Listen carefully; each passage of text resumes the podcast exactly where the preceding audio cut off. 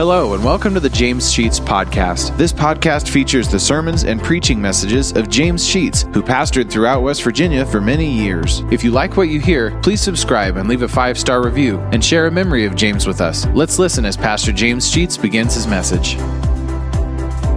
We've spent an entire year in Wednesday night Bible study and the book of Corinthians, and so for one full year I haven't preached from Corinthians avoiding it for that purpose. Now that the study is over, I'm going to do some preaching from Corinthians. And uh, we want to do that this morning from the first chapter. Beginning at verse 17.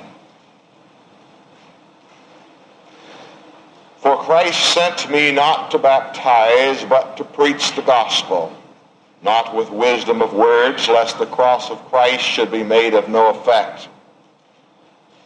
The preaching of the cross is to them that perish foolishness, but unto us which are saved it is the power of God. For it is written, I will destroy the wisdom of the wise and will bring to nothing the understanding of the prudent. Where is the wise? Where is the scribe? Where is the disputer of this world? Hath not God made foolish the wisdom of this world? For after that, in the wisdom of God, the world by wisdom knew not God. It pleased God by the foolishness of preaching to save them that believe. For the Jews require a sign, and the Greeks seek after wisdom, but we preach Christ crucified unto the Jews a stumbling block, and unto the Greeks foolishness. But unto them that are called, both Jews and Greeks, Christ the power of God and the wisdom of God. Because the foolishness of God is wiser than men, and the weakness of God is stronger than men. Let us pause for a moment of prayer.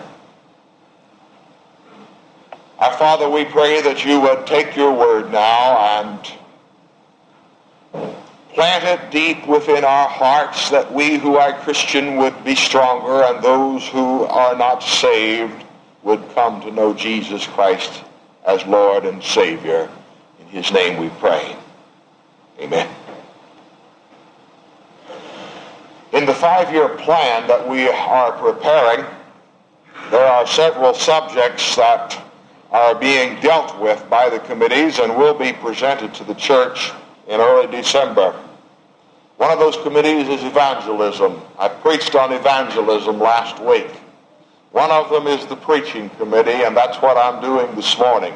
One is the mission committee, and that's going to be the subject of tonight's message. And we'll have a few others on some of the other committees that are meeting. I'm not preaching to the committees. Uh, Don, I'm not preaching to you since you're the chairman of the preaching committee. But I want to use this as a theme uh, to, that we might, as a church, in each of the various subjects that we are studying, come up with, with uh, an increased awareness or a broader vision of what the purpose of our church is and how we ought to be proclaiming God's word in, in our community. And so it's this general thrust that we will be taking. All of you have heard many children say when they reach that age of one and a half to two to three, I can do it myself. Which means they have now grown up to the point that they're able to put on their dress or trousers or shoes or comb their hair or brush their teeth and do all of those things by themselves and they don't need mama and daddy helping them with this little episode.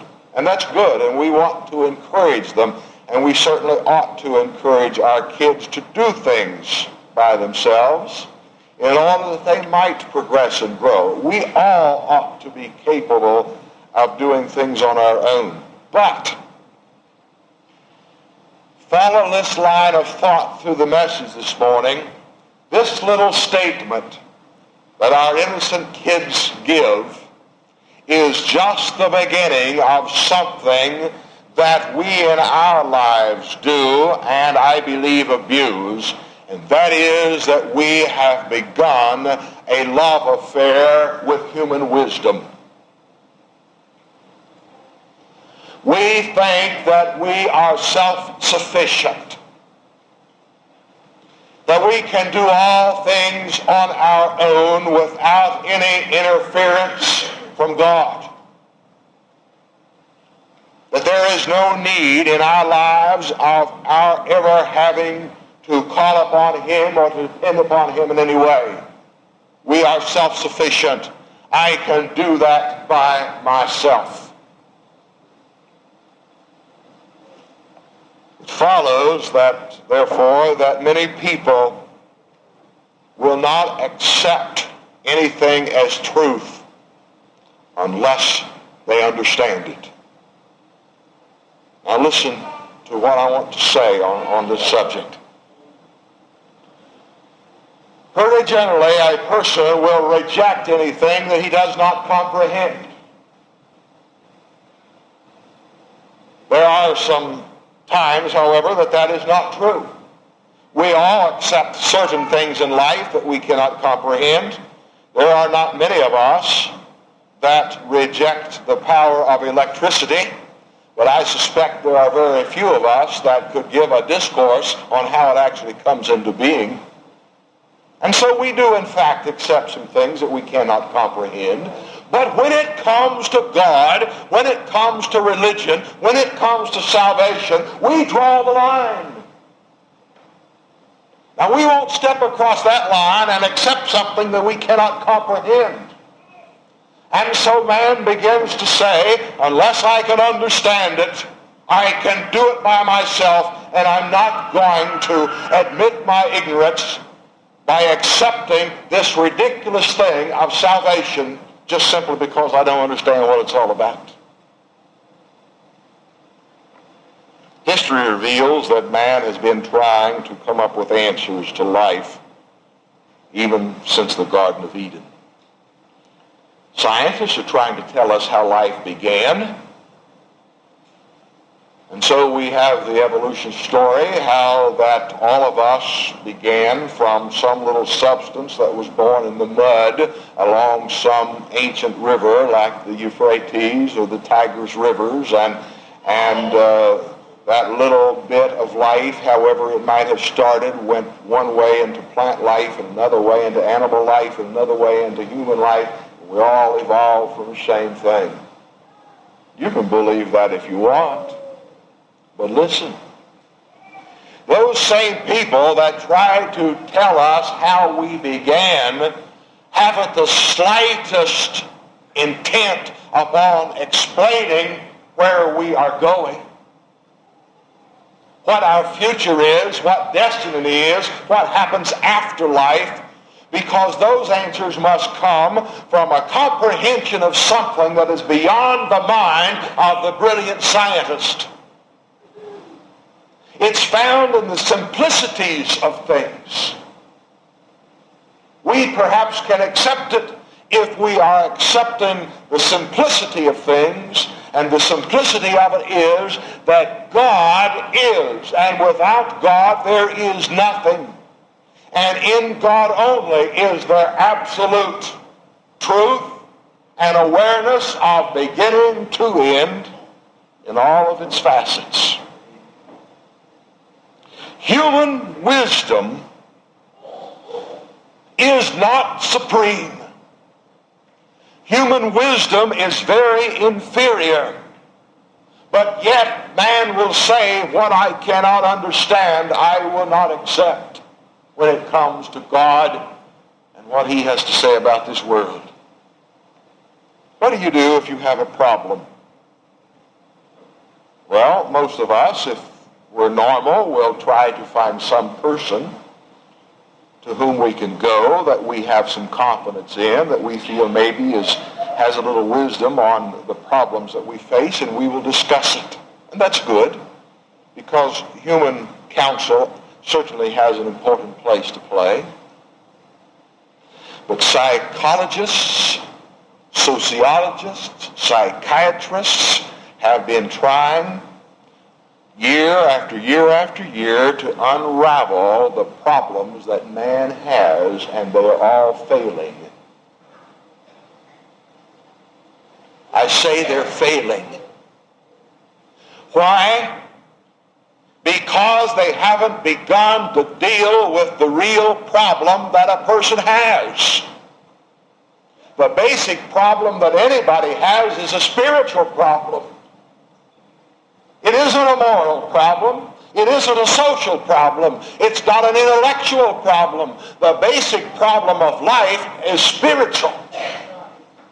The basic problem that any person has is his relationship to his Creator, and then secondly, his relationship to the Son of the Creator. When that problem has been resolved, other problems may still be there, but they have a different perspective and we can solve them in a different way. Don't expect to go to a psychologist who does not know Jesus Christ and get your answers, for he won't have the basics. But the simplest, most ignorant Christian in this world has the answer.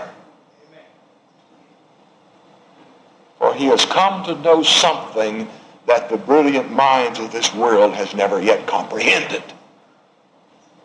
That is that God is supreme and that he sent his son Jesus Christ to this world that people might be saved. And the scripture that we have before us says that God has selected the foolish method, the foolishness of preaching to convict people. Now that is foolishness. Verse 17. Paul said that Christ sent me not to baptize, but to preach the gospel, not with wisdom of words, lest the cross of Christ should be made of no effect. But for the preaching of the cross is to them that perish foolishness. Now notice that. The preaching of the cross of Jesus Christ the preaching that Jesus died on the cross for the sins of the world is to the person who is not a Christian absolute foolish.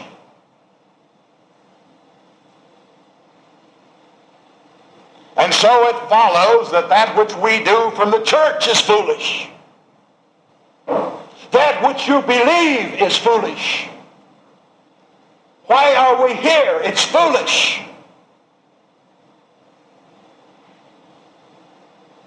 To those who do not believe that Jesus Christ is the Son of God. It's foolish.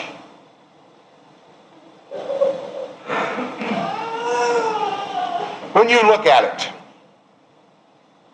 from their perspective, let me throw this idea to you. Ask this question. How is it possible that one man could die on a cross in a nondescript, on a nondescript hill, in an insignificant part of the world, and yet control the destiny of every person ever born. Isn't that rather foolish? But that's what we preach. Because that defies human understanding. It defies comprehension. How that a poor son of a carpenter, a man conceived before his parents was married, grew up in a little town called Bethlehem that nobody ever heard of and nothing good ever came out of it. Gathered a bunch of ignorant fishermen together and said he was going to turn the world upside down with them. Got in trouble with the law, was tried and executed, and that fact began a movement in this world that affects the eternity of every person ever born. I cannot understand that. Can you? My mind isn't capable of comprehending how such an event would be considered so important by God that he has placed my life in jeopardy and has said to me, it is ba- your future is based upon what you do with that one very insignificant event in history 1987 plus years ago.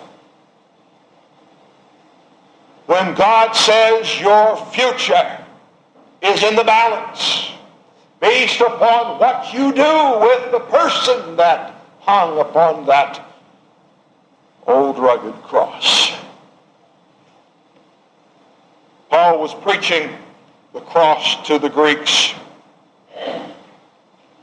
Back in the book of Acts, chapter 17, verse 17, he says this, or the scripture says this, Therefore disputed he in the synagogue with the Jews, and with the devout persons, and in the market daily with them that met with him. Then certain philosophers of the Epicureans and of the Stoics, notice who they were? Philosophers men of high intelligence, the brilliant people of the day, the scientists, the thinkers, the educators, the political leaders, those who were somebody. They encountered him and some said, what will this babbler say? That's what the world is saying to the church today when we preach the cross of Christ. What ridiculous things are they going to come up with next? What will this babbler say?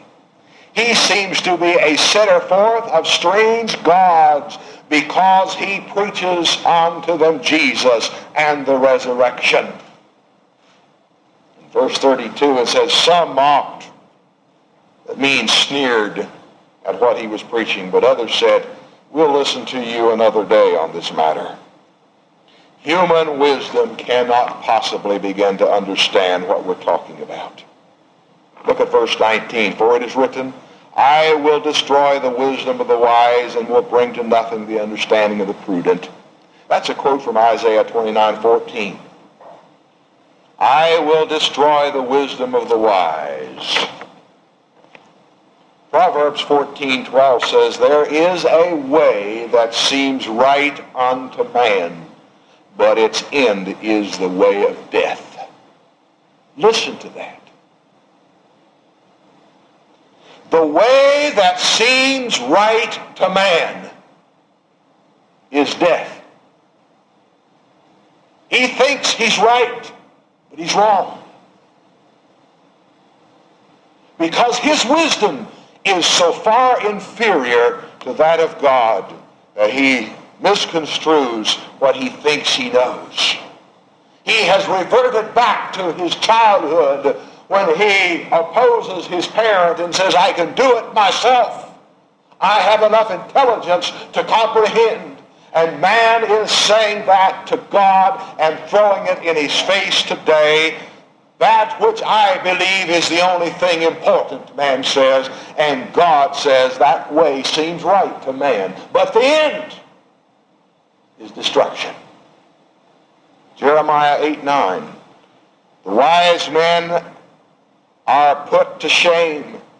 They are dismayed and caught. Behold, they have rejected the word of the Lord, and what kind of wisdom do they have? They have rejected the word of the Lord. Who are the wise of this world? Those who realize that they're ignorant and believe in what God has proclaimed, even though with their mind they cannot comprehend. Those are the wise. Verse 20, where is the wise? Where is the scribe? Where is the disputer of this world? Hath not God made the foolishness of this world? Hath not God made foolish the wisdom of this world? Yes, indeed, God has. Do you realize, I'm sure you do, there has never been a time in the history of this world that people have been better educated than today.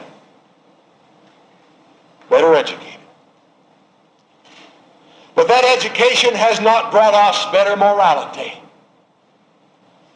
The more education we get, the less moral we are. We have better communication, but we don't understand any, each other any better. I'm amazed when I see the United Nations hooked up there to their earphones and a person can be speaking in any language at the podium and they can hear through those earphones instantaneously in their own language. Yes, we can understand each other better as far as the words are concerned, but we have never learned to understand each other as far as our intent and our morals and our spiritual lives are concerned. There is more philosophy, people with loftier ideas, but listen, there's more crime and war. Has philosophy solved our problems? We have greater minds, we have the same old problems that there always have been. What has man's wisdom brought to this world? Man's wisdom has brought us to the brink of world destruction. Man has the capability right today. The President of the United States can push one button and destroy this world. The Kremlin can do the same thing. Push one button and the world is destroyed because the uh, atomic and hydrogen powers that exist in our world today are armed and trained and one man on each side of this world, plus probably a few others strung around, like in China, perhaps France and others, have the capability in the wisdom of man of using one finger and the world will be destroyed. That's man's wisdom. That's all man has done to this world. Human wisdom is not the solution. Human wisdom is the problem. Because that which we preach is nothing but foolishness. For after that, the wisdom of God, the world by the wisdom knew not God. It pleased God by the foolishness of preaching to save them that believe. I know that I am foolish to stand in a pulpit year after year and preach the cross because there aren't many who will believe it who are not already saved. That seems so foolish, but God has selected this method. And he has said by this method, by the foolishness of preaching, people will be saved. And therefore, my wisdom that says I'm foolish must yield to the wisdom of God when I must admit that God has selected a very, what seems to me, a very foolish process in order that people would come to know his son Jesus Christ. That's why we preach. That's why we preach. And preaching that does not hold up the cross of Christ is not going to be very effective preaching. Back in the book of Kings, 2 Kings chapter 5, we have the story of a man in the name of Naaman who was a leper Syria. One of his slaves, a little girl, made the comment one day that she wished that her master Naaman would go back to Israel and talk to a, prop, a prophet by the name of Elisha who could cure him of his leprosy. Naaman got the word and decided it was worth the try.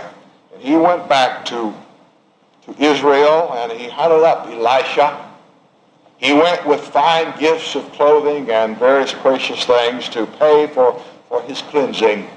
The old prophet Elisha was told that Naaman and his tribe were outside, and Elisha told his servant, you just go out to Naaman and you tell him to go down to the Jordan River and you there you bathe, you dip yourself into the water seven times and your leprosy will be gone.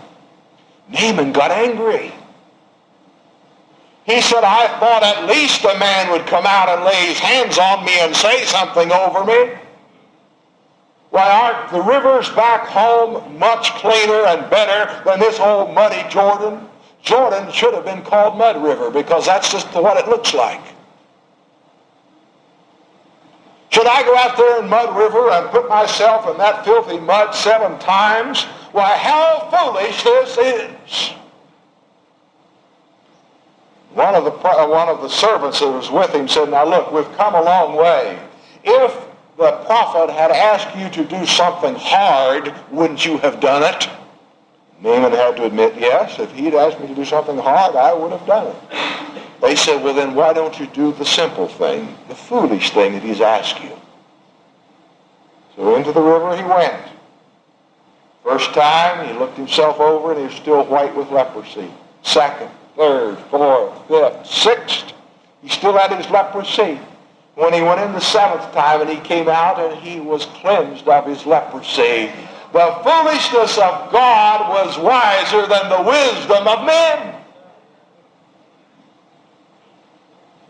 If we would say to people of this world, you can be saved if you will give a million dollars to the church, we would have people working their flesh to the bone in order to accumulate enough money to give it that they might buy their salvation. Because that seems wise. To do something hard seems like the thing that ought to be done to be saved. But God says it's the foolishness of God that is wiser than the wisdom of men. And he did nothing but offer a simple process. A simple process. But I can't understand it.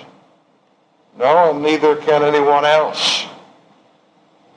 Paul was in prison and they were singing and praying and the shackles fell off and the doors were flung open and they could have escaped and the jailer saw what had happened and was ready to kill himself and Paul said, don't do yourself any harm, we're all here. And the jailer rushed into the, the prison and fell down before the prisoner, Paul, and he said, what must I do to be saved? His question is, what great thing must I do? And Paul said something very simple. He said, believe in the Lord Jesus Christ and thou shalt be saved. But that's too simple.